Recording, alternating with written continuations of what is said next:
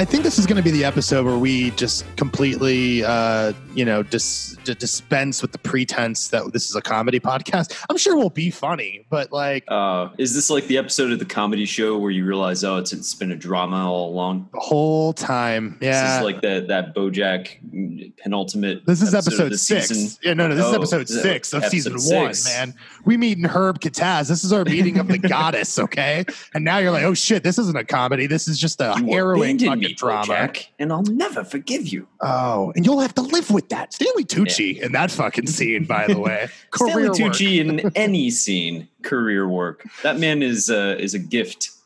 Uh, he, He, he wrote a cookbook. Um, I believe it. I've always wanted to buy it. I think it's probably just Italian recipes that you can You- get you know anywhere, but it's got what the- Stanley Tucci on the cover. You know what the greatest compliment is? Is like when you read stuff in a voice and you can hear the author's voice. Mhm. Stanley Tucci's that motherfucker where it doesn't matter Yeah. if it's a cookbook. You're hearing Stanley Tucci tell you to cut the mu- the portobello mushrooms. Like it's the best fucking thing in the world, man. Like Right. I'm into it. I'm into it. All right, but this the Tucci aside, okay? Like Hmm. uh it's been a rough week for me, man. And I and I, you know, like depression, like you asked me, right? And I said, let's just start recording. You're like, Are you doing okay? And I'm like, I'm fine. Uh, but there's no rhyme or reason to depression because it's any and everything. Um and like, yeah, I'm a little I'm a little sad that I can't move to the place I want to move to at the right time, but that's not why I'm sad. Like, I don't know what's going on. I just I had this perfect storm of like being really dissatisfied with my work, being really dissatisfied with my other YouTube thing. I don't give a fuck. I'm at my wits end, so I'm probably going to speak out of line here. You should probably edit me if I'm going too far on that.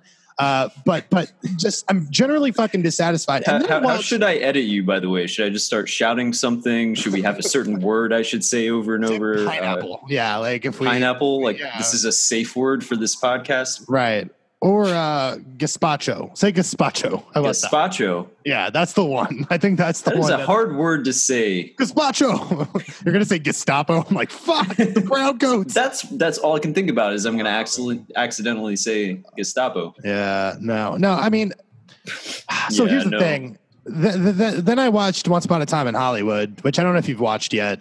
I have Uh, not. Uh, I've been like drifting in and out of consciousness this entire weekend, just catching Damn. up on sleep this week in work. I wish I was even doing that. I'm not even sleeping, man. That's the problem. I'm just like I'm wide awake, feeling useless. Like like that. Like my anxiety's That's, that's what manifested. in- scares me about you, man. You do not sleep. What is like that? What are you scared of?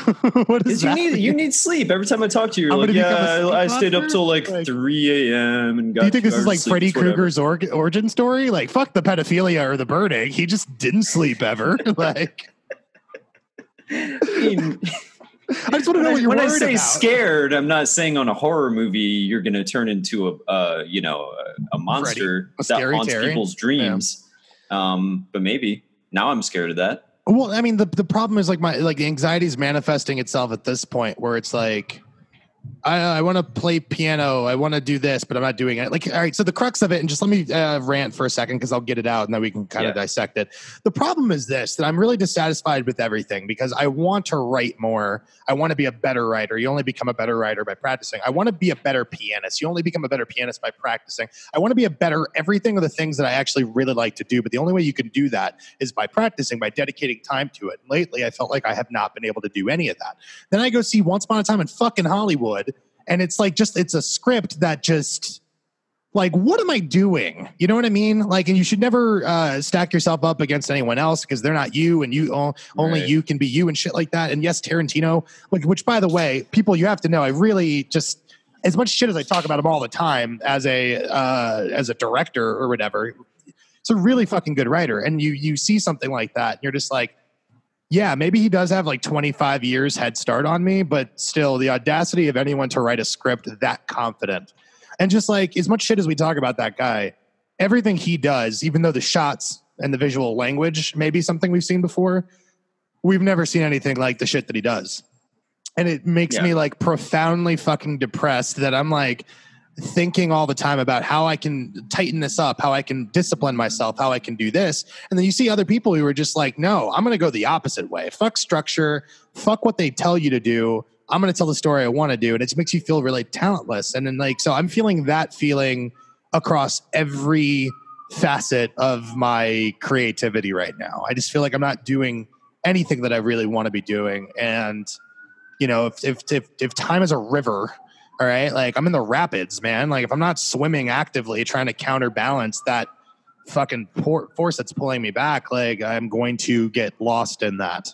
Can I ask Uh, you? Um, yeah. Do, do you think a part of this is that your comic has been delayed for so long? Like, Yeah. do you think that if it had been coming out, because you you already have that shit written, not the whole story, but you have the Yeah. first two issues. Working on the third, or are you done with? Yeah, third one's locked in. I'm, on, I'm I started writing the fourth Yeah. over the weekend, which was great. So it's just something you've been sitting with and sitting Right. with and sitting with, and like for many reasons, it just hasn't been able to like come out after that first issue. Like, is that part of it that you just haven't been able to see Yeah. like the end result of something you already did? Yeah, I mean, like I, I really need to articulate that when I got done with the first comic, and again, all I see are the faults with it, and that's fine. I mean, I, like what I like about the second issue when it comes out is you will see a marked improvement from issue one to issue two. It's like I learned how to write something while Mhm. writing something. You know what I mean? Um, but even when I finished that, I, I was like so uh, melan- melancholy about it Mm. because it was like I finished something, which was a nice experience, and then I was like, oh, I have to do this again. And I don't necessarily know how to do that except trying to reverse engineer the process in which I did it beforehand. You know, but at least there was like I did something, I released it, people saw it, I got feedback, there was a loop. It made me feel like I actually did publish something. We're coming on two years without the second issue. Maybe might come out in December. We'll see. I mean, we start production on Thursday, officially, officially, because my artist like works at Amazon and he can't ever have time to do some shit with me. And so yeah, I'm sure it's just a lot of the idea of like I'm not getting things out there. I'm not collaborating. I have all these fucking ideas. I have, you know, all these uh, fucking images in my head, man. like, and it's so hard to get that out. And by the way, you know this. Writing is already like the best and worst thing anybody who's creative can do. It Mhm. is the most fulfilling you'll ever feel, and it's also the thing that makes you feel like a talentless fucking hack. And so, Yeah. yeah, man, I think I think it's just like across the board, mixed with the idea that I was like, okay, I'm going to be in California in the next two months, maybe, uh, which is good because then I I'll get my agent over there. My friend Ryan has an agent, and he's like, I'll introduce you. Like, I just felt like it was going to be the jumpstart to all these things that I wanted to do, and the way that New York was the kickstart to like, all right, you said you've been talking about this, and I actually have to do it. Uh, New York made me do, and I was hoping that California would be the thing that uh, kicks my ass into the next step, and I feel like none of that's happening, man. Um, and so, yeah, I'm just a little existentially shook. And I'm saying, I'm saying again, it's like there's other deeper issues to it, I'm sure as well. You know what I mean? But like, Mm. I just feel like I'm 29, which is not old. I keep telling myself that all the time. Like all the people I really respect right now are people who are like 35 and made their first movie, or you know what I'm saying? Um, like you, I'm sorry to tell you this, man. You're old as fuck. It's over for us. It's over. Right. Lena Dunham sold girls at 23 years old with a half a page description with no characters, with no plot synopsis, no season outline. Yeah, that's real. no, I, I listened to. Uh, I, I won't keep bringing this show up, but I listened to the What the Fuck podcast with Rachel Bloom, who did the Crazy Ex Girlfriend thing. She was talking about how, like, when she was 23, off the back of her uh, "I Want to Fuck Ray Bradbury" video, um, she wrote a spec script for 30 Rock, got into a writer's room for a animated show at 23 years old parlayed that into an offer at the CW to write and show run her own fucking show. It went for four seasons. Well, like, and see, "Holy that's the fucking dream, right? Like, I'm thinking Yeah. about all the people that I really admire, and it's just like, how did they do it? You look at their circuitous, like, fucking, uh, you know, what's the word I'm looking for here? Path, right? Like, Mhm. the journey that it took them to get there. And it's like, again, the fact that you're not running, uh, you're not show running something at age 29 is not indicative of failure. Like, I don't think Tarantino even made Reservoir Dogs until he was like 27, which is another another like weird parallel. And I'm bringing him up because the, his movie is the thing Yeah. that made me feel like shit recently. So I'm not. I'm trying to have that perspective, but at Yeah. the same time, it's like you need to take practical, practical steps. And Do you think that Tarantino has like a personality disorder that allows him to just not feel shame for anything, and that's why he's so successful? Like, his dude was working in a video store and he still had the audacity to write Reservoir Dogs, and I don't think at any point he was feeling like a failure. He was just like, "Yep, I'm going to be a star." I, dude, like, here's the thing. As much as we want to hate on that fucking guy, is there anyone that you kind of respect more in film that isn't the Coen brothers. Like, hear me out, dude. Like, the Coen brothers are the only other fucking people who are in the studio system who do anything they fucking want, and people always fund it.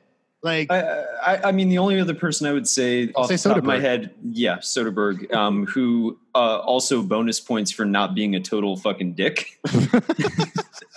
right. I mean, that goes a long way. I'm not saying it doesn't. Yeah. No, but I mean, so like Soderbergh is great too, but Soderbergh is also he's the pioneer. Like he he's the Lewis and Clark of film. He was doing shit way before anyone else was doing it. You know what I mean? And so like I feel like it's hard. Yes, he can do studio fare, but it's not like he's exclusively through there. Like Tarantino since Reservoir Dog or since Pulp Fiction, I guess, uh, has has just been in the studio system. Like he gets Yeah. big money to do any idea that he wants to do. And again, to speak to his credit, it's like his movies are you never see anyone else do those movies. Like we we can see a Tarantino knockoff, right? Like from a mile away, but no one can replicate what that guy does. And it's just like, yeah, maybe he just has the best version of autism ever. Like it has to be. I Yeah. think. Like you what's that episode so- of Community with like where Britta's ex boyfriend? He like got into a like a, Oh yeah, and shrapnel like, accident. uh, i- unable to feel shame. Like Jeff is racking his brain. Like, why am I so drawn to you? right. It's like, oh yeah, I got into a car accident or something. That's the fucking Can't feel dream, shame. dude. That's the fucking to not feel shame, just I- to be a proud carny. uh, well to turn the shame into Hollywood or something. I mean, just like oh yeah, even Hollywood, just like the idea that like I'm so impressed by that dude for never having to take a note, for never having to go Oh, I- film. I thought that we were still talking about the carny from Community. Like I am so impressed with that dude. the fucking suits come in. The, Uh, the but- big carnival is coming in, and he's I, like, I, I, wonder, I wonder how much shame is a motivator for success, though. Like, like or or just the fear of failure um, is a motivator for success. Um, like at at least but- on but an see, you underlying know- subconscious way. I feel like I'm failing by not succeeding. Like not succeeding is failure. Right. Uh, But doesn't so- that drive you to want to create more things? I mean, kind of, but spite. Spite's my biggest motivator, and I think I'm too happy. Spite. I think that's the thing. I think like, you know, as depressed as I am at times, like life's pretty fucking good right now. You know what I mean? Like I'm doing things, and I do Uh, always feel better when I have, and this sounds dumb, and I'm not even saying this as a joke, but when I have a nemesis, when I have somebody that I can like spit some hate at, you know, right. and I don't have that because Where is the true? with people. Where is the true Batman Joker rom com thing? Like, like he locks him up, and then Batman's just looking outside of Gotham City windows as the rain pours. You know what I'm saying? Like because because they need each other. They fucking need each other, man. I need a I Right. need a nemesis. Because uh, otherwise, the cops are just like, "Hey, we got this. This is our job, Batman." And he's like, "Oh, well, This is- okay." yeah, we're on the payroll. We get pensions, Batman. you think Batman's ever mad about that? He's like, I got fucking d- d- d- double the fucking clearance rate, and no one's paying for my retirement. I got a broken just- leg. I got a fucking using, torn like- meniscus. Billion dollar equipment to catch like petty thieves and criminals. He's got nothing else going on. Gotham's really safe. All the What if Batman, yeah, really just focused on like food stamp fraud or something? You know, like something. So then a he's lot less really dire. just going off like after poor people. Like Okay, then it okay, becomes okay. problematic. They start writing think pieces about Batman and Gotham. People are like the Batman problem that no one's talking about. like they never thought about it until all the supervillains were gone. Like maybe Right. Batman isn't good for Gotham. Uh, I mean, do you, so what happens there? Does it, does he start a war with the press at that He, point? get, he gets me too'd. He gets me too'd. That escalated fucking quickly, man. All right, like like let's. That's a you brought up a really good fucking point, dude. Which is like Batman is Batman. He saves Hmm. Gotham on the reg. Yeah. If he gets me too'd, are we gonna like let that one slide? I'm not trying to be a piece of shit. I'm not. I'm not. I'm just saying he's Batman. He saved us from a nuke. He saved us Yeah. from Joker like 50 times. Riddler, Yeah. Penguin. sure. You watch The Boys yet, bro? Did you see the, the Amazon show that just came out? I, I have not I honestly I'm not like super excited to watch it. Maybe you can sell me on it. Um I, I heard it was a little bit iffy. Uh, Oh, it's iffy at first. But it gets solid. I mean, look, it really is gonna. Here's here's the reason to watch it. Karl Urban is that good. That like watch it because Karl Urban's great and he should be Oh. Wolverine and I Batman. actually didn't know that he was in it. oh, he plays Billy Butcher, which is the best character of the entire comic book. Nice. Uh, I mean, dude, it's it's it's a nihilistic and immature Watchmen. It's doing the same shit that Watchmen try to do on a far less So like minutes deconstruction of superheroes Yeah. kind of being dicks. Right. And, and and he hates superheroes. Like it, I mean, the more and more I think about it, it's totally his his attempt to do Watchmen. So the boys are like the secret group that that are CIA backed in the comic. They're not so much in the show. Uh, and the, when soups get out of line, these fuckers come in to kind of put him in place, right? Um, Mhm. and there's like some mythology, but it's it's interesting to watch that show because again, it's like it presupposes that like like we're all we're all in love with the Spider-Man fantasy. With great power comes great responsibility. Uncle Ben was one motherfucker, okay? Like you have to imagine other uncles aren't that cool. so they were just like, yo, fucking rob that liquor store, get me a carton of Marlboros. Like that's what I think the majority of superheroes would be doing. So uh yeah, the boys just presupposes like you think everyone would be a hero? Fuck that. I told you all the time. If I became a super billionaire, I would become a villain overnight. Like even if I like I'm a liberal, like that's the point. When I money, always wanted to ask you exactly what you mean by that. I would I don't I would block out the sun or something. like I don't like I don't know what you want from me. But my point is this: whether you're a Republican or whether you're a Democrat, politics go out of the window when you be when you have that kind of money. Where like you're like I want to That- go launch why- a thing on Mars. I can't. Yeah. That's why I don't trust Elon Musk at all. Like that guy's waiting to become the Joker. Well, well, that's why like all of the billionaire executives like have lobbyists on both sides, or or are lobbying both sides of the aisle, like or they donate to Republicans and Democrats. It's because it's whatever like you know, like like politics doesn't matter, man. Politics ceases to exist when you have that amount of buying power, and it's kind of scary. Like Uh, we need to get worth there. the small GDP of a nation. Well, that's, but you're making my point for me, which is like, that's just money. Like, that's something we understand because that's within our wheelhouse.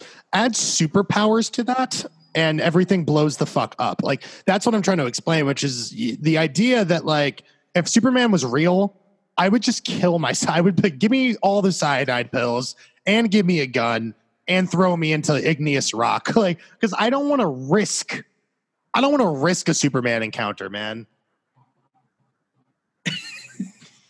My arms are folded. I'm scared. I'm just looking at you like, fix it.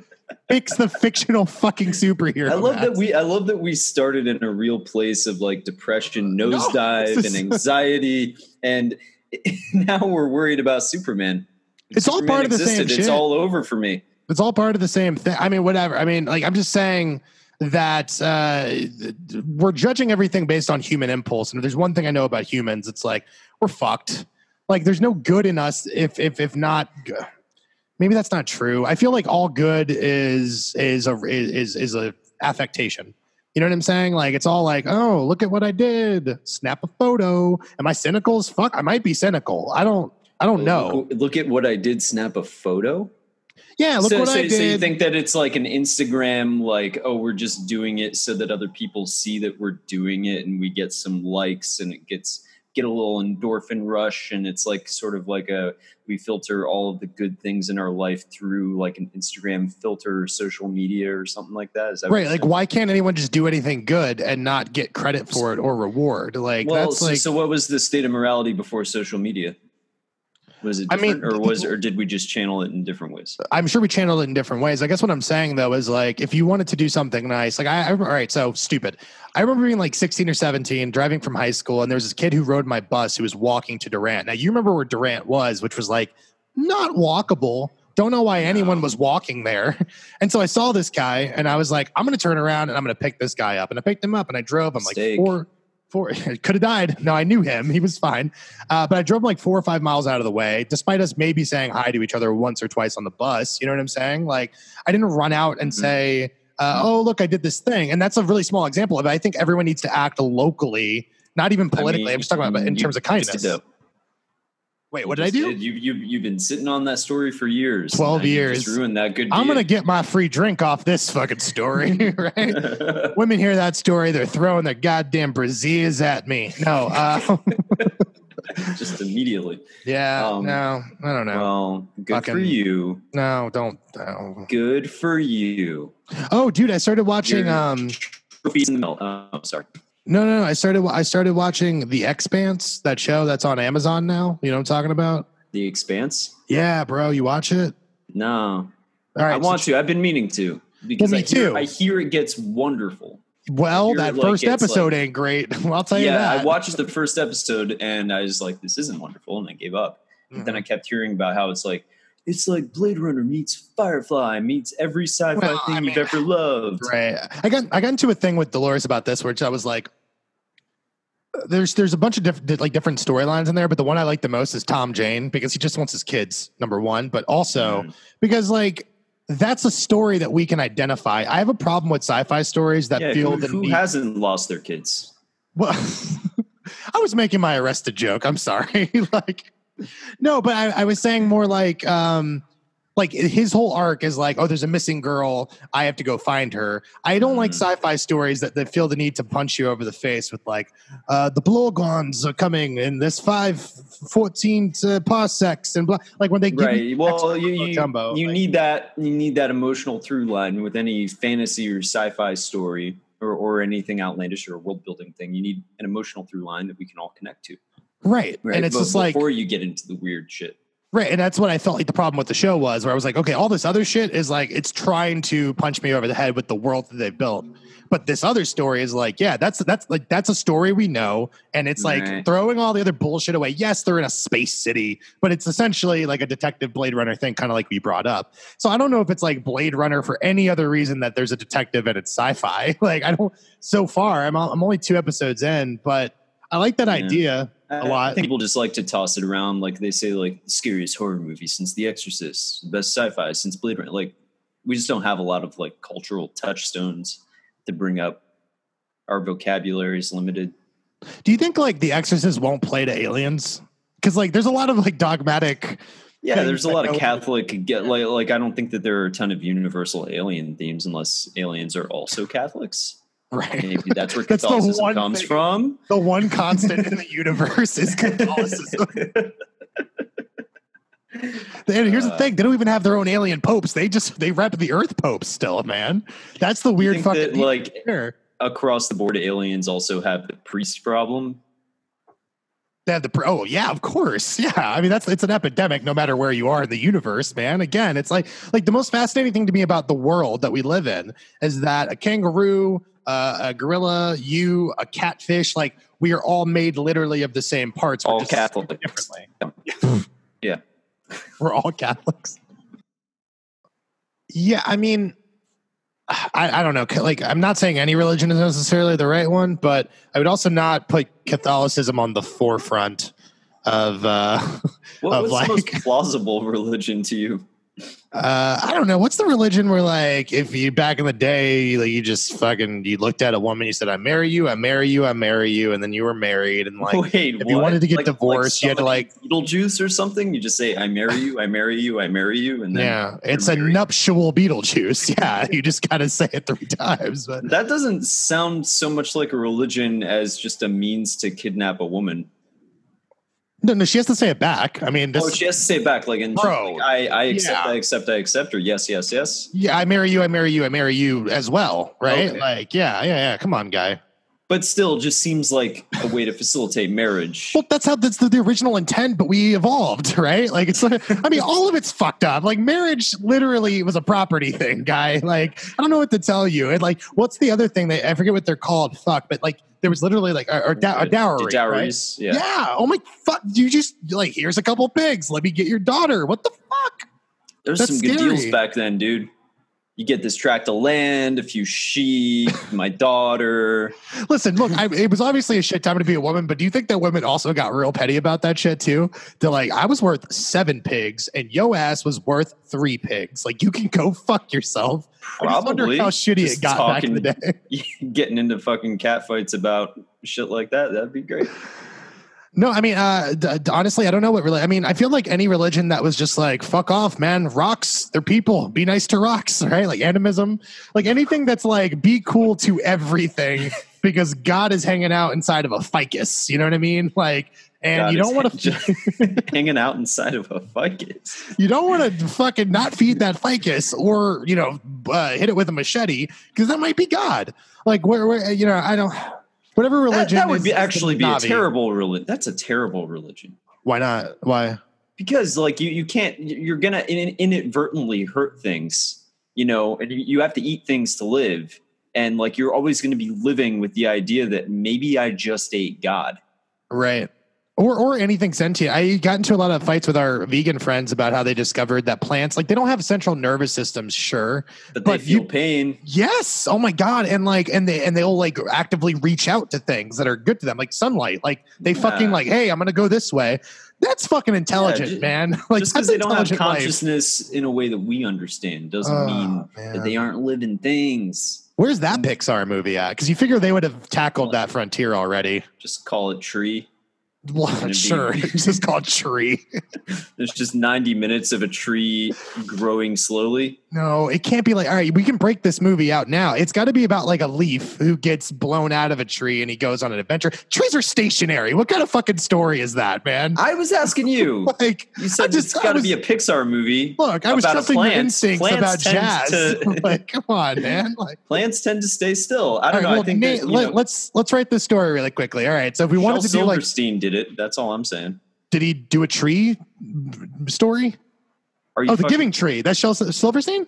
Yes. Oh, I didn't know that was the same guy. My bad. My bad. That scarred me as a child, by the way. It still scars me. And I, as I get older, I think that kid's a piece of shit. Ways. Oh. Well, no, that kid's a piece of shit. Like, make no mistake about it. It's a metaphor for parenthood, and you realize how much you've taken from your parents, and only when you're older do you appreciate that, like you know what He doesn't that's done. appreciate shit, Max. He's sit like after the, the the tree has been chopped down and is fucking gone.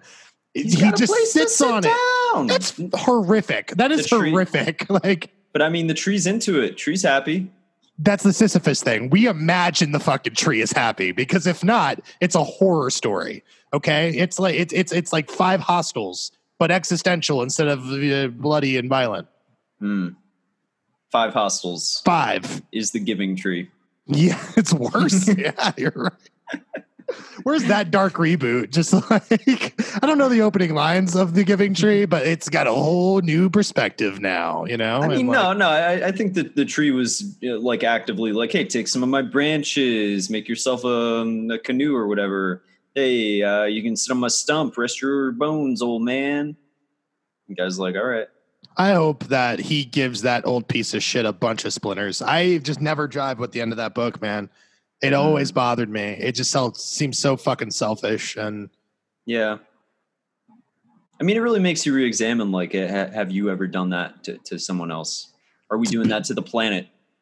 Yeah. well, yeah, we're all collectively sitting on the tree stump of planet Earth, man. Like, Yeah. and like, and the thing is, she does keep giving to us. Maybe it's a factual book, man. Maybe, maybe this is more of a documentary in book form, you know. Yeah. But uh, I don't know, man. It's it's troubling to say the least. I mean, what? Wait, what was the original? Oh no, we were gonna make up a weird Pixar movie to this, right? Yeah. Like, so, so your pitch is is that a, a leaf blows off of a tree. yeah. Give me and a it name. goes on an adventure. Yeah, well, we have to set up the his I don't know. Call it like a mapley. Mapley. Yeah. I'm Okay. mapley and I'm a, a tree leaf. Okay. I'm just living on this maple tree with all my tree leaf friends. And oh no, the wind is blowing. I, am Right. wind. I'm going into the big city. I'm a big city maple leaf. Well, he wouldn't be happy about it. I mean, like, you're skipping a lot I, of steps. I didn't here. say that he was happy about it. That's just how he talks. He's just commenting on it. He's just describing what's happening to him. Yeah, maybe, maybe he would have to be in a place of comfort. You know, like he's never been outside the tree. He really likes the tree. Maybe we could like personify the wind. Like the wind is like at times, you know, like the villain in this story, and then Right. sometimes you realize the wind is his friend. Well, that's going to be. I think that's the return. Uh, the meeting Yeah. uh, at the return, you realize that the wind is actually the wind that took him away is the same wind that brings him back at the very end. You know what I mean? As it Mm. changed, as a more complete, As a changed leaf. as a as a changed leaf. yeah, sure. So so Mapley ends up under the maple tree with all of his dead brothers and sisters at the end of the film. Well, that's dark, but yeah, sure. I mean, because it could be about fall into winter, right? Right. Like we And- could even make like, it the- like, like like not only the wind is the bad guy, but like seasons are the bad guy. Like, right. Well, well, I mean, I think at the end of the, the story, you realize that there are no bad guys in this Right. story. That that the wind is just doing what it does. A leaf does what it does, and Right. the, the life cycle of a leaf is just doing what it does. It's coming for us all. Sometimes we blow on the wind, and there's there's no controlling it. Sometimes we get lost in the current.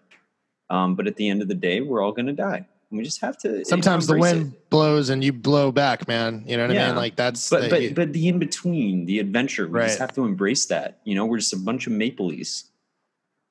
I mean, you could say that, but then every time I watch like a National Geographic thing and I see a hyena, I'm like, yo, these fuckers are legit the villains of the animal kingdom. I mean, like, like I feel like hyenas and raccoons are just like like competing with each other for who's more villainous, you know? Raccoons, they're just devious to you. Holy shit. Raccoons won bandits. They got the little bandit eyes. Like they're Mhm. like hamburglers, you know what I mean? And they kind of are.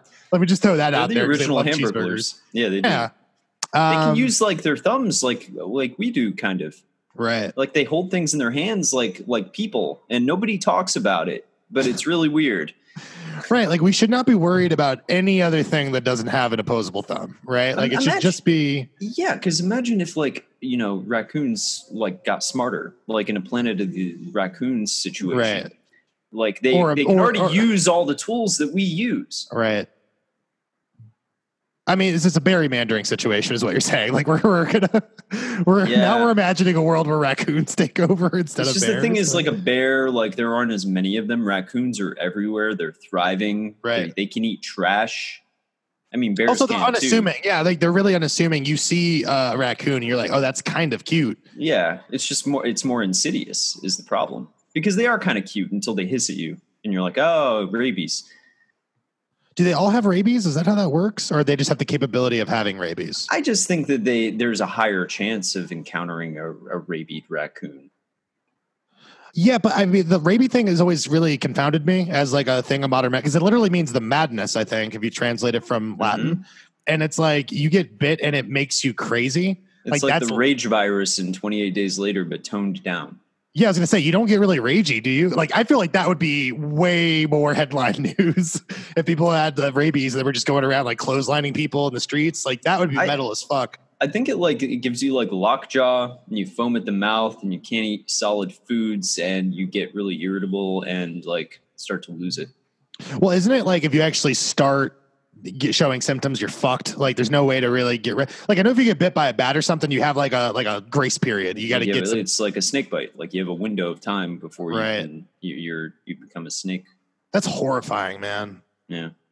Well, eh, well, what's the evolutionary thing for that, man? I think about like brown recluses. Like they got venom that could take your arm off in six hours.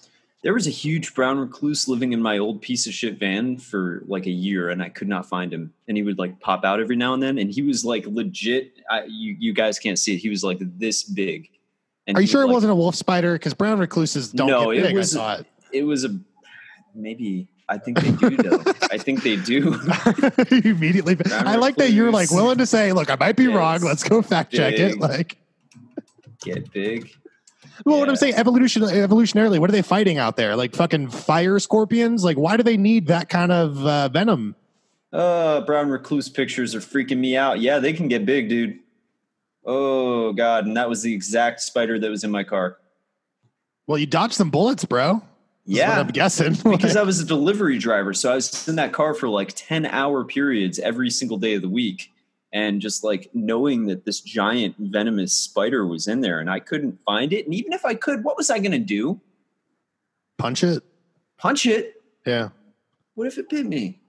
In the time that you were punching it, it had enough wherewithal to be like, I've seen. me. and it just You ever see Spider Man?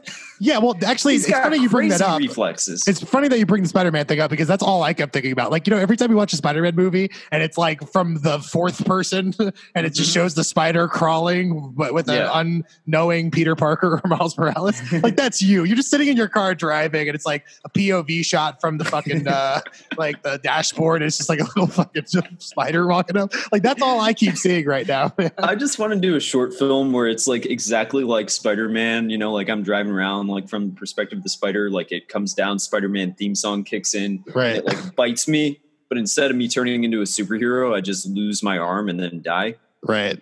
And to- to- for insult to injury, you then get like rabies. So it's like you go crazy after you lose your arm. You're just going out like yelling unintelligibly in crowded mm-hmm. marketplaces. Well, I just like run out into the woods. A raccoon bites me too. So I got spider bite, raccoon bite. I think that's actually like a formidable fucking combination, man. For the like, 'cause superheroes are hard. Like Batman, Yeah. Spider Man. Like fuck, we've run out of the mans, but You No one's gone to the, Spider the power of a Like- spider with the cunning of a rabid raccoon. That's what I always say about them. Like, look, they're trash pandas, but they're cunning as fuck. Don't turn your back on these goddamn raccoons, Mhm. man. I say that. You know, I've been saying that since I was a little boy, man.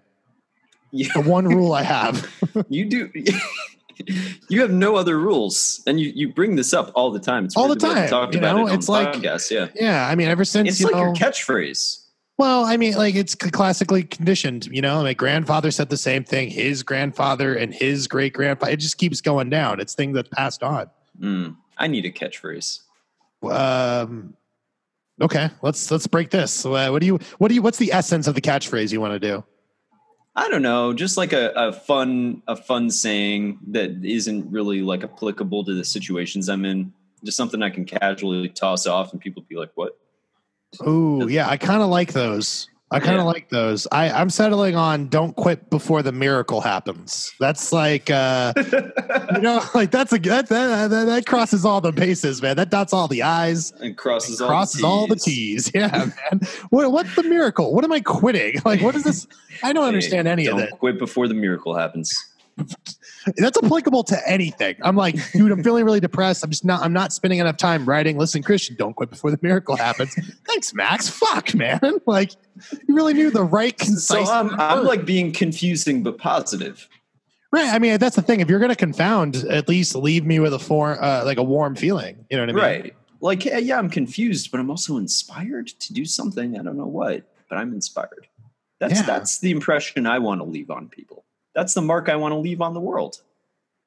Do you think people would get tired of that? If is that like how you Yes, enter rooms yes, and exit rooms? Yes. you know that max like he's nice but he's always talking about this fucking miracle and i don't know what he means and and and he's also saying that i'm a quitter inadvertently like i don't know what his fucking deal is I don't know why he can't find other things to say. Is my main thing. Is like it's almost like he doesn't have. It's like he's leaning on this catchphrase that doesn't Right. apply to situations that we're in.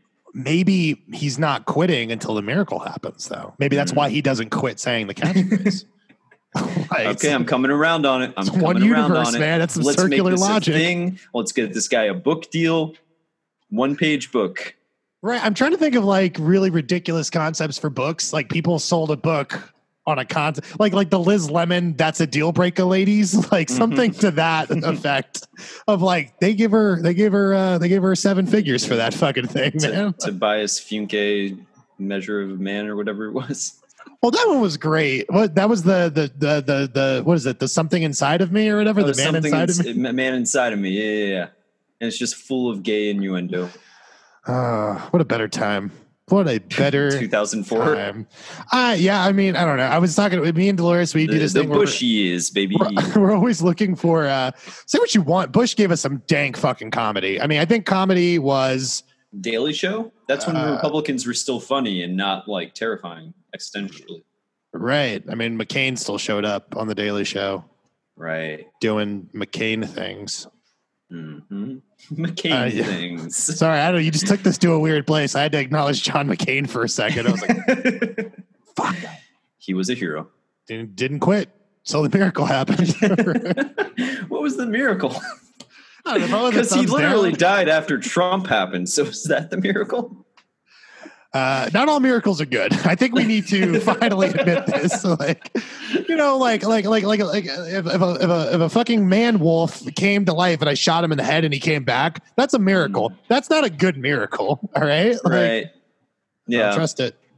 you don't trust, don't trust you that shoot shit. a wolf in the head A wolf man. and it comes right? oh wolf man Yeah. oh werewolves man what a weird concept it's weird that that was a genre for a while I think we should bring it back, but we should really put a spin on the genre. You know, what would the spin be he's i mean like a we and for the full moon. He's a Oh. wolf, a werewolf, all the other time. oh so he's more a werewolf than a man 27 days out of the month, this motherfucker is a wolf. But for three glorious days. he gets to be a guy Yeah, dude. he doesn't have a social security number he doesn't have a bank account This guy's off the fucking grid, best. okay? He can do anything. And the weird thing is, like, so there's a detective who's like trying to track him down for his many crimes, but he's only a person for three days a month. So this is really fucking with him. Like, Right. he gets close to the trail and then it just ends, and it's like, oh, there's a fucking dog here. It's a Yeah. wolf, and then he scurries off into the fucking forest, and it drives him crazy, man. like every single time he thinks he's about, he like bursts into a room like, "I got you, you son." Oh, Oh, it's the wolf. It's just, Same wolf. fucking wolf in this room. well, because right, here's my thing. sorry. let's put this in the real world. How long would it take for us to be like werewolf? Like, look, we've exhausted all the op- uh, other options. This motherfucker's a werewolf. Like, at some point, you would have to buy into it. If we're living in the in the the world where like we don't believe in vampires, mummies, and fucking werewolves, at what point do we say we're going werewolf option? That that's a good question. I, I mean, like, I feel like with werewolves, you can at least have the cover or the assumption that okay, there's a wild dog or dogs, you know, situation running around here. Not necessarily a man crime Right. or a woman crime or a person crime. But with a vampire, you know, like I think vampires are more like because th- those have like the trademark, like the two bites on the neck, people exsanguinated of the blood and shit. Like, Right. at what point there you say, okay, there's some vamps. There's some Well, vampers. because you, I, I think I think we would first we would we would we would approach it for like a month, being like, "This is clearly some sick copycats. These fucking Twilight motherfuckers want to want to be vampires. They call themselves like les les enfants de sang, you know, because they're going they're going French vampire. Uh, sorry." Kind of want that to be the episode title because of how bad the accent was, but uh, Les Fans de Sang, and they're going around and they're and like you would just think that like yo they're teenagers who think they're vampires. right, which I've met some of those Oh IRL. I, I think I've told this story on the Uh, podcast before, but I, it I now. yeah, Yeah. no, I, I yeah, I'll tell it again. I, I met this kid, um, like he was in his twenties at this point, um, but he was like one day, like nobody liked this guy, and at one point he was like, uh, yeah, like so back in the day, you know, when I was like fourteen or whatever, um, I joined a vampire cult. And he was saying it like all casual, like this. Like it was like, oh, this is such a funny, quirky story about me. And yeah, you know, like we just get around a campfire and chant ritualistic tra- chants and drink pig's blood. And, you know, it's just a fun thing I did with my girl and all that. Ha ha ha. I, I grew out of it when I was 16, though. And I was like, you did this for two years? You did this at all? Right. this wasn't this wasn't a bad weekend in Cabo, Right. motherfucker. This was two years of your life. No, I mean that's it. So so what we need to do is figure out what the modern vampire would be. Right? Because if I'm a vampire and I want to hide in plain sight, Um, I'm gonna be a nurse Wall practitioner. Street stockbrokers. Well, sure, but where's your easy access to blood? You have easy access to like delivery people. You know what I mean? But like, why not be like a like a like a nurse practitioner? Oh, I thought, I thought we were talking like in a more metaphorical sense, like who's like leeching off of. you know, No, no, no, like- I, I'm saying if we were vampires now and we had, uh, let's let's let's say, uh, let's pick an actor. Who who's the actor who's coming after us? Uh, like the, the, the vampire hunter. Yeah, he's a detective who's hunting down the new vampire threat. Who, who do you pick? I don't here? know. I think Zach Braff needs to come back. Yes, okay. Zach Braff, skinny, wearing a goddamn long overcoat. It's raining outside. He's Looking at all way these- out of his depth. but he's the only one who knows. He's also the only cop on the force because all the other ones have been killed by this like not vampire vampire guy. like, He was like he's like the joke cop. Like every Oh, no, he was a fucking- he was a- he was a- he was a meter maid, and then, then he got promoted Yeah. to head of homicide. to being the only cop left in the entire city. so that's why. So so Zach I mean, that, that would be us. smart as vampires to just target all law enforcement Right. ritualistically until they were all gone. Because what does like a major city do when all of their cops are gone or are working for the other side now because they're vamps? That is like that's the sequel idea. We Hmm. we we need to figure out first before we because that's amazing to me. We have to figure out first. Zach Braff is chasing this vampire, right? And you're right, two holes. That's gonna be that's gonna be a little too obvious. So we have to figure out like what what what's the what's the tell what's the call sign of these new vamps, man? Because they're like two holes, motherfucker. That was like my grandfather's vampirism. You know what I mean? Like Hmm. this is 2019, shorty. Like he's getting real brash so, about so it what? There, there's an app for that now. there has to be right like there's got to be like the uber eats but of it's, it's like hidden behind a paywall, so not a lot of people use it or know about it. right You pay sixty bucks a year and uh, hook up like a syringe to somebody, extracts the blood. Maybe right this is the sequel to the werewolf movie. Maybe Zach Braff just keeps fucking up, never gets that it's the werewolf. So, So he was the meter maid that was after the werewolf the whole time. Nobody believed him then. right, and and, that, that he did without are in the autonomy. That he Right. was just like, I got to do what I got to do. Spare time. He had no personal life. And he always hit his quotas though, and that's what I liked about him. You know, he got his job done and he chased Yeah. fucking werewolves on the side, but didn't catch anyone. Everyone else dies. The meter maid gets promoted to chase vampires now because that's also a threat. Oh, so everybody world. gets killed by the werewolf. Right. The first one. And Yeah. now vampires are in the mix. right. I guess at some point he has to kill the vamp or the werewolf in order for like that arc to make Or sense. maybe he kills the werewolf, but before he does, he gets bitten by the werewolf, and now he's a werewolf meter maid vampire hunter, also played by Zach Braff. well, okay, hold on, hold on, so because he's that gets interesting. these two splits. but that gets interesting for a whole other reason, which is like, listen, um, are vampires racist against lycans? Are they just like, look, I was hunting a werewolf at first I mean, because like, historically, yes. Have So you ever seen True Blood? I'm sorry. he's a self-hating kind is the problem. Like he hates himself, and he's also trying to chase vampires. Yeah. Uh, it's a whole thing, man. I mean, I wouldn't love myself if 27 out of the 30 days of a month I was um, turning into a dog and mauling people. Free, man. He's just free. but every every 27 days, it's fucking Cabo, man. It really is. It's I spring. mean, when you think about it, this we're not setting him up for success here because he has three days out of the month to like hit his quotas as a meter maid or as a detective, pay right. his rent, Well, no, and no, no. hunt I- vampires. I think in his spare time, he's as the werewolf, he's gotten over the mauling people, and he's just going around with like a long Oh. overcoat. You know what I mean? Like, so he's he's like hat. he's like the Hulk in the latest Avengers, where he's like Professor Hulk now. yeah, he shows up to the scene. Werewolf. He's like, "What do we got?" And he's a wolf, obviously. and they're like, "There's some bones over here of a victim," and he's got to stop himself from wanting to like lick the bones or whatever. And he's like, "Fucking get that If shit out of here!" If anything, this gives him more credibility now because people are like, "Oh, you were right in the first movie." Right. And it costs you everything. The Yeah. price of being right is you're now a fucking werewolf. Like eh, he parts the the fucking sea of cops like Moses. Everybody gets out of his way. This is a real starring vehicle for Zach Braff, which I assume he would want to write and direct, by the way. but he's a fucking egotist. with all of his quirky Garden State, you know, framing. I'm into it. I uh I'm, I need to write this outline. like this is all jokes, but like man, we're living in the world where like fucking stand against evil, right? There's like were horses on TV. Yeah. I- I- why not us, man? I don't know, man. I need to write my Chucky script. I that's a wonderful script. I don't think it would ever get produced. I'd produce it. How much do you need for it?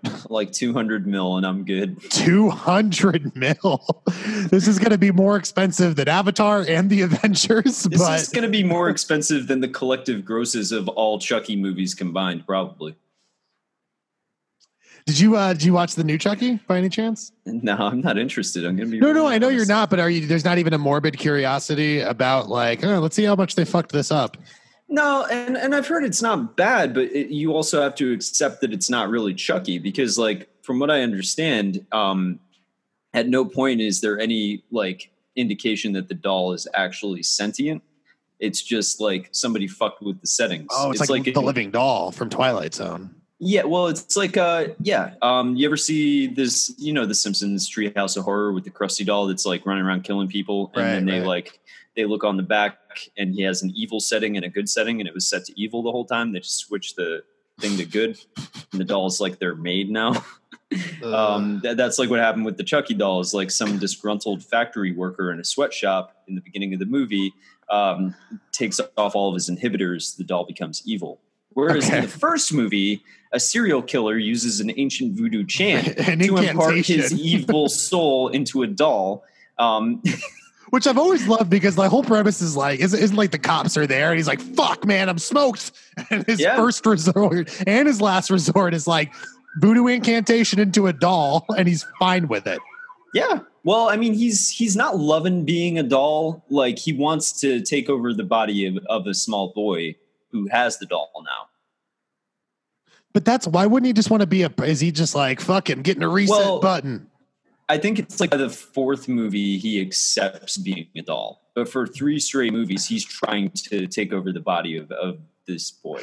They made two sequels off the initial concept. Yeah, I mean, did, I don't know if you've ever seen Bride of Chucky, but like Bride of Chucky's he finds, He finds his old flame and turns her into a doll against her will. And she's like, "What the fuck did you do to me, Chucky?" And uh, he's she ends up being okay with "Hey, it. you look, you look gorgeous." Yeah. And then they have a little doll child. The Yeah. doll is like the doll child is not sure about himself. that predated the Team America sex scene by a whole bunch. I feel like Bride of Chucky Yeah. was like ninety seven or something. Progressive films, man, smart movies. We could always measure where we were as a society by the Chucky films of the day. it's the funniest shit in the world to me.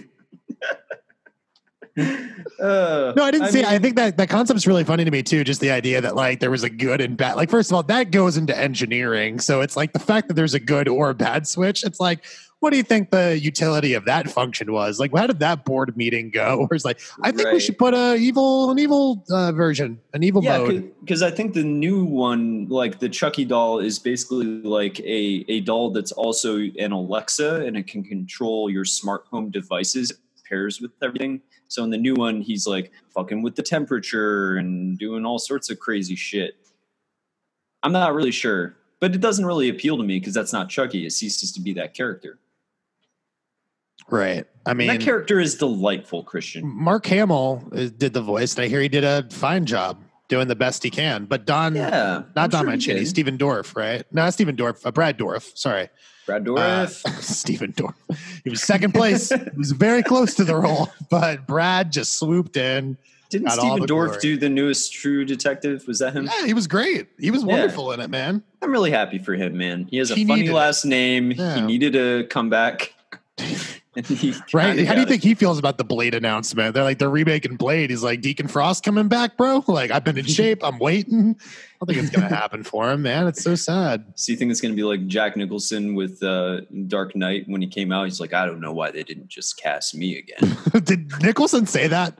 yes, That's incredible. Actually, like the balls on that fucking guy. that's like when when they asked him about what do you think about Heath Ledger playing the Joker. He had the opportunity to be, you know, Gracious uh, and- gracious, and say, "Oh, well, passing the torch." Like, well, I didn't get a call. I'm sorry. I kind of love Jack Nicholson so much, man. It's it's like I think I- the greatest thr uh, tragedy is we're not getting movies from him as old, cantankerous Nicholson. You, You, know, you've seen you've seen Fat Nicholson, right? I've And just I'm seen not, him. At I'm not trying to, yeah, I'm not trying to body shame, but there's a picture of him with like his stomach hanging out, looking upset, sitting at a Lakers game, holding a hot dog in his hand in one hand and eating a French fry in the other, and just looking really confused and upset. I'm going to send it to you. Yeah, no, I've just I've seen a. I think you sent it to me recently, by the way. But I've seen a, just a bunch of pictures of him, it again. him at LA games with his paunch out. Like he doesn't even give a fuck anymore. His his stomach is just hanging out, and he's like 80, man. Like he's one of those great living thespians who doesn't act anymore. We're gonna yeah, miss I, when I he's was gone. I was watching um you know uh, uh The Departed recently. I also watched The Two Jakes for the first time. I've never seen that. Yo, that movie is something. But uh, it's definitely a film. Yeah. it's got a beginning, a middle, end. There's lighting, there's actors, there's a script, I guess. No, I mean, like, if, if for a sequel to Chinatown, it's it could have gone way worse. It's not Godfather 3 bad, but it's not much better. You know, that's the problem. like, oh God, this fucking picture. Holy shit. That's the No, Nichol- Nicholson, Nicholson, I- All I remember about Nicholson in the Batman thing was just like after Heath Ledger died, he somehow made it about himself. And he Did was he? just like, Yeah, you know, I uh I told Heath, uh, this, this really uh this really gets under your skin, you know. Uh, you got it. This role will fuck you up, man. Like he said that, and I'm like, what? Like your your Joker fucked with you? Your Joker, Right. like, your Joker kept you up at night? What? your Joker's jovial as fuck, man. yeah, Like, he's adorable. Joker's a, a, an adorable cartoon character. I Just a of, I mean, middle-aged Jack Nicholson wearing face paint and saying "The Batman." Yeah, I, he's got some fucking moment. You know, the more I think different about. Batman '89, you got to go back and just think of it as the modern miracle that it was at the time. Mhm. Like, because it's just weird. Michael Keaton again. When the paint was drying, we really should do this. When the paint was Yeah. drying, when Keaton became Batman, because holy shit, people, People, like, lost their no. shit. Yeah, this was before internet forums, but there were like people like submitting letters to the editor, and you can like see this now, liter- literally. which is Just way harder. Think about now, like I just have to type on a keyboard. Yeah. Fuckers had to write a note by hand, write an That's how envelope, upset a fans were. like, Yeah, this is why No. fan culture is so toxic because they like did not have easy means to complain back in the day. right. So now it's just it's fucking over. It's hunting season, man. It's easy Yeah. for these fuckers. But but so like the modern miracle of Michael Keaton playing Batman, then like Nicholson being cast, the music by Prince, which as a child I was like, you know, this really takes me out of what Batman is. Every time there's a museum scene, and it's just people going like bum ba da bum bum Bam, bam, bam. Bum bum bum bum, just dancing. I'm like, but like Just I a five minute music video with the Joker's goons like smearing paint on like Never- classic art. Never loved it. Never worked with it. Now I'm getting older, and I'm just like the fact that they had I just like, yeah, and it was I- still like an enjoyable movie. Not a dank, bro. yeah. I, I just like Prince, so it's like it kind of kind of Yeah. works in a weird way. well, Um, I, I think the bat the bat dance video really is the greatest gift to God. like it'll never get the love of like a thriller, but it, it- you know it's Prince dancing with Batman. It's pretty fucking wonderful, man. It's everything you could ask for. I mean, you know, like probably the artistic height of Prince's career, if we're being honest. I, he did have like those like, like three or four years. That was like he had he had Purple Rain and Batman in the same Yeah. three or four year period. Prince was Prince was never bigger. It was great. Was. Was he just like wearing platform shoes, or you mean like his status was bigger? He's a small guy. He's like five Yeah, foot he three. was. He was never physically taller than in that three year period. and the bone density gave way. He started shrinking again. It was a rough decade for Prince. Oh man, I miss that fucker a lot. Like I, I, Yeah. what a. I mean, uh, so somebody somebody said recently, I forget who, but like it all went to shit once Prince died, and it kind Uh, of did. That, that was like the line of demarcation. Yeah, I would say it was the Bowie Prince one two hit. It was Bowie in January, Prince four months later. You know what I mean? Mm, Like that was yeah. rough because you lost like singular artists. Bringing it back to the Tarantino thing of it all, which is like, do I love every single Prince record? No. But holy shit, the guy never compromised. Like no one ever sounded like Prince sounded. He People tried. Soderbergh man. He was the Soderbergh of music. I feel like that's somehow an insult to somebody.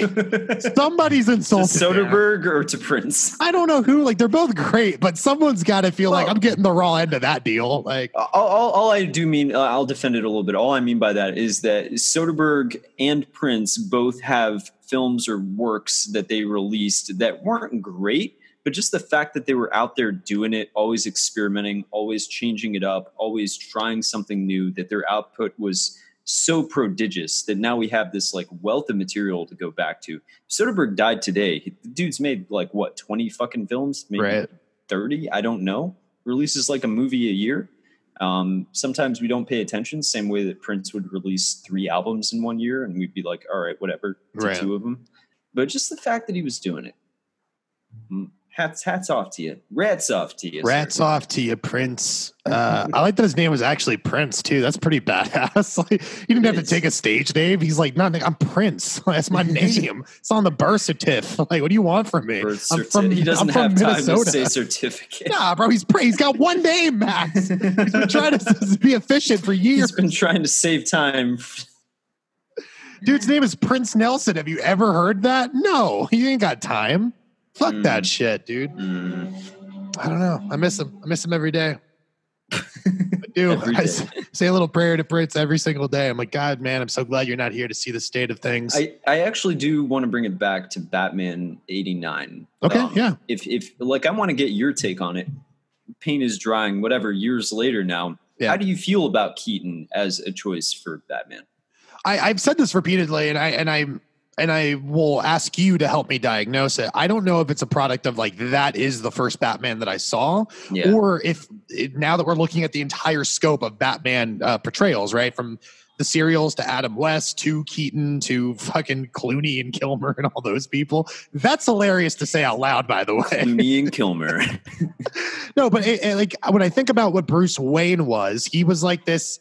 He he was almost bumbling, right? In in his Mhm. portrayal of that, like he was sort of suave. He wasn't as suave as like Christian Bale, but he was he disarmed you because Yeah. like like Christian Bale, like he was so suave. And you're like he could secret like I could get drunk one day and be like.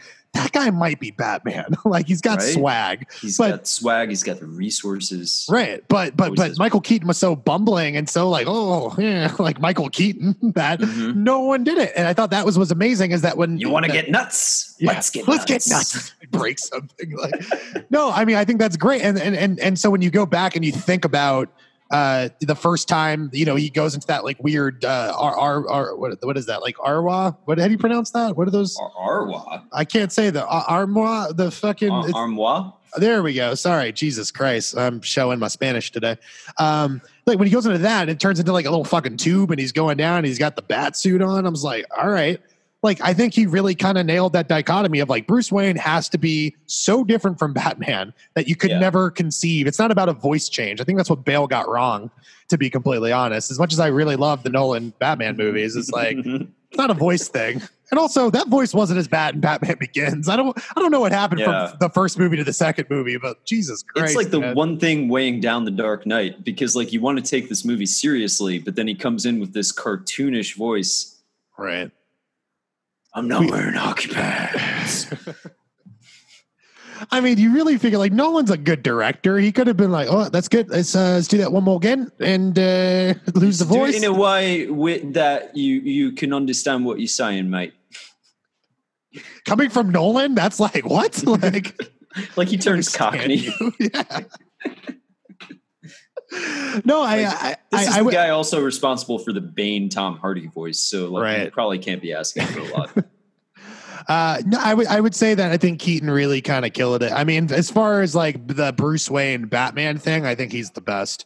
And then I think it would be uh, I think it would probably be uh, the Christian Bale, and then I it gets really weird there. like Affleck. Ben Affleck, yeah, I guess, yeah, but but like you have to understand like that that, that drop from second to third is is, like pretty precipitous. Like, yeah.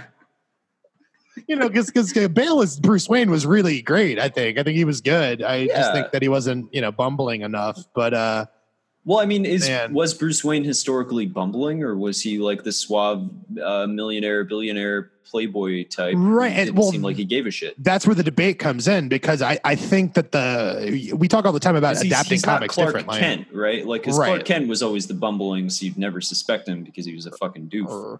Yeah, but that one makes less sense because like glasses and a curl. Like like like with Batman, it's like look, the voice will you do have to change your voice a little bit, but I also think you just have to portray yourself so differently. And I, and mm. I could again, like I said, if I was drunk and I was hanging out in Gotham one night, just like people watching it, I saw Bruce Wayne, I'm like, this guy's a billionaire. Like, still, like if we're just being real, like the list of people who could have been Batman, like you Putting two put and two together, who could afford like an armored tank as a car? Who could afford a plane? Who right? could afford a military grade suit with all these gadgets? Because other than Bane, like the crime wasn't outsourced. It wasn't like people Yeah. coming into Gotham. It was all like homegrown. Like, therefore, no one from Detroit was going to be like, let's go to Gotham and save crime. like, Detroit's got its own fucking problems. So you're like, all right, who's a billionaire? Who would uh, have to gain from all this shit? You know? Because this isn't like some dink in his gar- garage just being like, I'm going to fight crime. And then they Right. go out there. Because, like, I've seen the dudes that do that. They do not look like Batman. Right, because I want to make poor Batman. Like that's that's what I want to do really bad. I think we've talked about this before. Like I want a poor version of Batman where you could even you could even swap it out, man. Make all right. Didn't we talk about Black Batman? My idea for Black Batman, which is to make Bruce Wayne a villain, like really hard. Mm. No, so Bruce Wayne. f- First of all, Thomas and Martha Wayne they never die, and Bruce Wayne inherits this company, and he's a silver spoon fucking dickbag, and and all his policies are like fucking up like poor you know Gothamites, I, let's call Mm. them right. And so it's just like this kid from the from the Narrows and shit, and Yeah. uh, his parents get killed, and he's like you know he's he basically takes Bruce Wayne to task, low budget man. Does Mm. wear hockey pads. He don't give a fuck. Goes out there, breaks a couple limbs. Lucius Fox takes some pity on him, brings him in, like, and and then he gives him Wayne technology to fight Bruce Wayne. Oh, Why not me? but he's still poor. Oh, But he's still okay. poor. Thought you broke character for a second. Like, why not you, Christian, write the story? No, no, no I, I'm this. Kid. I don't know what Why not me? is, but, like, why not me? Like, I'm into it, man. I really like that idea. And your Batman goes to hell story. I would like also like a into the Spider Verse version of Batman, where all the different like the Clooney, Kilmer, Keaton oh, animated okay. series uh, fucking game, Arkham games, Batman, they all collide in one film. I would love it. I think we're not too far from it, man. I, you know, like just just don't quit until the miracle happens, Max. Like, Don't quit until the miracle. we'll get all I want that to be the title of this episode. I'm gonna be really honest. Don't quit until the miracle happens. Yeah, uh, I we might be there soon. I mean, there's this really great comic. I, I think it's uh, fuck, is it is it Crisis on? Is, I forget which one it is. I really do, but it's some event series. And there's like, cause there's one universe I really love where Thomas Wayne, like Bruce Wayne, is the one who's killed in that alley on, in, in Crime Alley, right? And so Thomas Wayne is like grief stricken, becomes fucking Batman in this alternative universe, and Martha Wayne, so stricken by grief, goes on to be the, the Joker like she becomes this fucking like terrorist within it. It's like this fuck, which even brings that whole relationship that we're already talking about about like the, these two need each other, but it like illustrates it even further. They're a married couple. You know what I mean? Yeah. And like, uh, I would love that at the very end of it. It might be Flashpoint actually, because Thomas Wayne gives a note to Flash because the Flash is the only person who's going to remember this. He's the only person Mm. who can travel to all the things, and he gives a note to the Flash to give to Bruce Wayne, and Bruce Wayne knows, like in another universe, his father is Batman, but his father's proud of him, and it's like Ooh. emotional as fuck. Like, that's the thing about DC, man. Like they they have some really fucking incredible arcs, and I've never understood why they can't just translate them. Yeah, I've been watching Doom Patrol. Well, the first episode I saw, Oh, what'd you think? I liked it. Mm-hmm. I didn't love it, but I Brendan liked Fraser, it. though. Brendan, Brendan, Brendan Fraser is. Robot Man. Uh, great. Goop Lady was doing Goop stuff. Um, I really loved Alan Tudyk. Um, Yeah, he's great. As, eh, but but I was reading up on that character, Mister Nobody. What Yeah. a fucking crazy character! Holy Yeah. shit! Yeah, he's just They, they, they really they really go to some places with him, huh? Yeah, they just they don't give a fuck. I mean, that's kind of the best part about the Doom Patrol, to be honest. Like, like uh, you know, that's not a perfect show at all, but I love how weird. It's so unabashedly weird. Like, give it like three Yeah. more episodes and see how you I feel mean, about it. I but- already episode one. I like it more than the Umbrella Academy, and I know it's not the same thing, Nice. but like it kind of reminds me they're all like a bunch of superpowered people living in Right. a house and they argue sometimes. Oh, but they're like the, the, they understand characters way more in Doom Patrol. like, Yeah, like there's actual like every episode. Like when I tell you that every episode has like quantifiable character development, where you're like, that's not what we're used to for these kind of shows. There should be a Mhm. set piece here, you know. But like they Right. always find a way to advance that. And I'm like, it's kind of a gift, man. I'm really glad it got renewed and it's going to be on that HBO Max thing because. How do you feel about that, by the way? That your name is just being used for shit a lot now. I'm. You know, it's just I'm used to it. Does it fuck with you Uh, that your name is a noun but also an adjective? Like, do you like that or? I mean, it, it fucked with me when I was like coming up in school because like oh, take it to the max, Max, max Steel. maxi taxi. Um, Maxi take it to the max, Max Steel. Okay, listen, they Uh, might have been trolling you, but they gave you a great business idea. I would take maxi taxis all the time, all the time. You as a as a business In, model, in this age of Uber, you think that that would thrive? yeah, fuck Uber. Uber's rapey, man. Like maxi What? taxi, like. What you haven't heard about that? Oh, it's bad, man. Yeah, Uh, yeah. uh, There's some report assaults. about Uber where it's like if you look up Uber and like in terms of affiliated things, like the word rape gets kicked in a lot, like a lot, a lot. And they're like, that's not fair. What if the guy's name is Jason Your Rape? Which I was like, which that, that would be a Hold on. terrible last name. because I was like right off the bat, why not Don Draper? Why not Marvin Grape? Why not like anything where rape is just incidentally in there? You made up a fictional guy named Jason Rape, which I thought was incredible. Hi, I'm Jason Rape, and I approve this message. Imagine Um, that being your fucking name growing up, man. Like I would Rape. immediately change it, or I would just be like, it would be a Prince or Cher situation where I just go by my first name. Oh, I thought you were gonna be like, I just go by Rape. That's my name. Around. Sup, I'm Rape. That's my only name. A man named Rape. Teamwork makes the dream work. Um, oh man, uh, he's sorry. got to have a catchphrase too. Yeah. Ain't no miracle to be had for Jason Rape. That's the problem. if he says wait till the miracle happens, don't give up till the miracle Yeah, happens. Yeah, don't don't stop until the miracle happens. Takes on a very different connotation with Jason Rafe is in the mix. Well,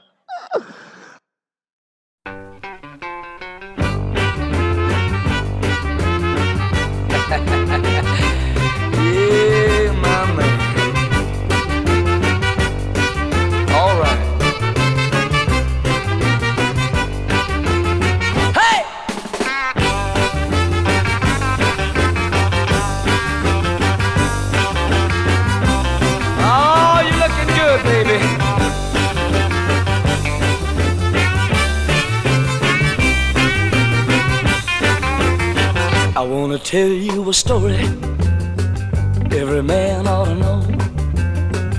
If you want a little loving, uh, you gotta start real slow. She's gonna love you tonight now. If you just treat her right uh, now, oh, squeeze her real gentle. Gotta make her feel good. Uh, tell her that you love her like you know you should. Cause if you don't treat her right, she won't love you tonight. If you practice my method just as hard as you can, you're gonna get a reputation as a love and a man. And you'll be glad every night that you treated her right.